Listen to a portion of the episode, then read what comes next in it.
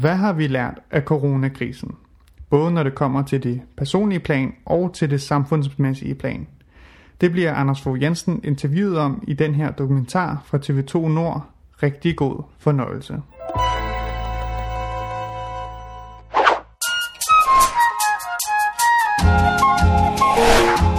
Seks mennesker. Gymnasieeleven. Moren til et kronisk sygt barn. Fodboldformanden. Foredragsholderen. Filosofen. Og ministeren. Seks mennesker med vidt forskellige baggrunde. De har i de seneste uger stillet sig selv alle de spørgsmål, som alle vi andre også har stillet os selv. Hvad nu? Hvordan? Hvor lang tid? Hvorfor? Og hvad tænker de egentlig nu? Her hvor ord som samfundssind og ting som håndsprit er blevet en del af deres og vores hverdag. Nu er du advaret. Her er alt det, vi indtil videre har lært af coronakrisen. Det tidspunkt, hvor det for mig personligt gik op for mig, at nu stod vi i en alvorlig krise, det var, at jeg stod øh, en onsdag aften øh, på et hotelværelse i København, og jeg var på vej ned i en taxa for at tage ud øh, i deadline, og vi skulle lave noget om epidemier. Og så kom det her pressemøde med, at nu lukker Danmark ned. Alting blev aflyst, og øh, jeg måtte tage tilbage her til Jylland. Der ligger nogle ressourcer gemt, når livet gør modstand. Og sådan har det faktisk gennem historien altid været.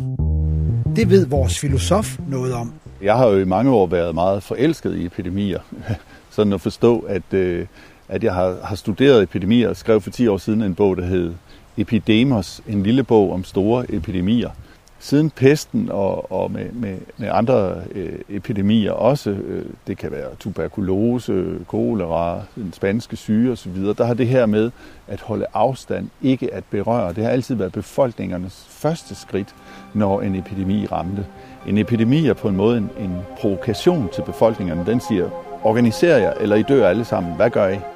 Og derfor har man øh, tidligere øh, udviklet sådan noget som for eksempel karantænen.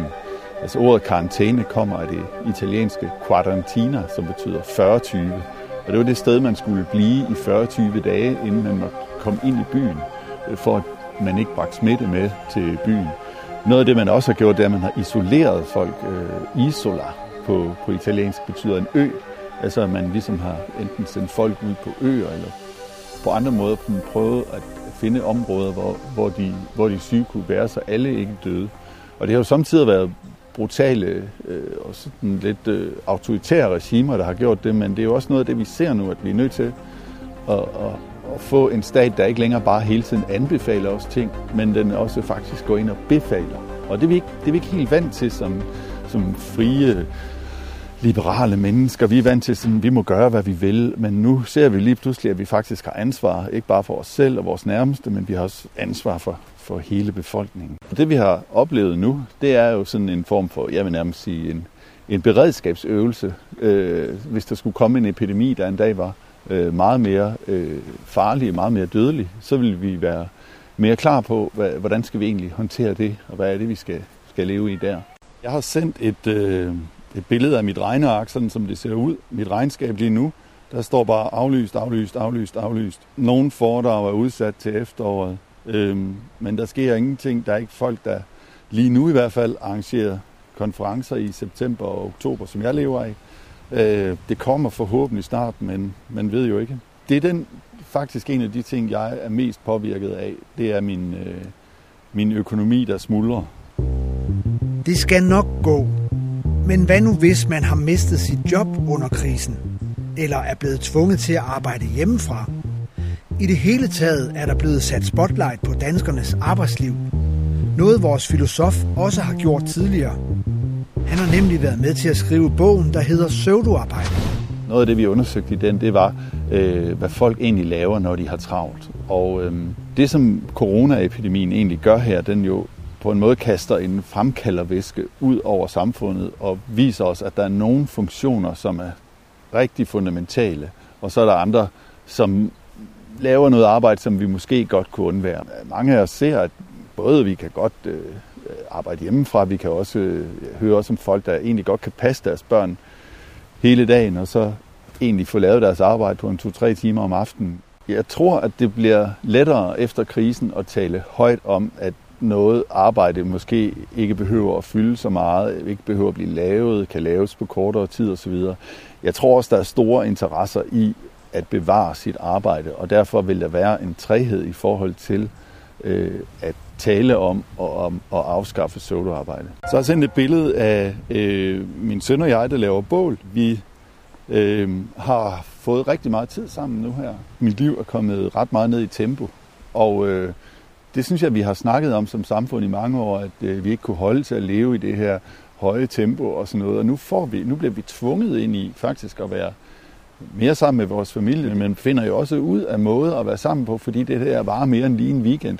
Så jeg tror faktisk også i forhold til sådan at få en diskussion bagefter omkring, hvor meget skal vi egentlig arbejde? Er det nødvendigt at arbejde så meget? Og det tror jeg vil øh, blive en diskussion, vi bedre kan have bagefter, fordi vi er blevet tvunget ind i den her øvelse med at være mere sammen med, med vores familie. Et år frem, hvor vi hen der, ja, først og fremmest så tror jeg, at vi er mere taknemmelige, end vi har været før. Er der en risiko for, at vi bare falder tilbage i det gamle liv og slår os løs og giver os til at forbruge øh, og alle de der ting?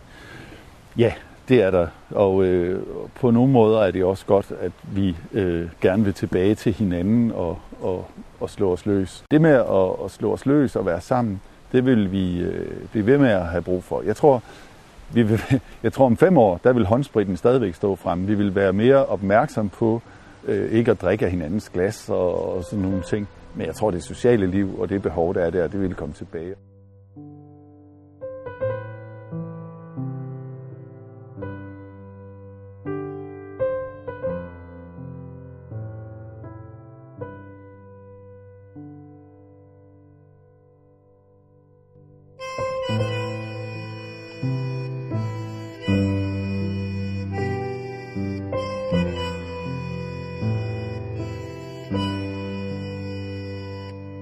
Du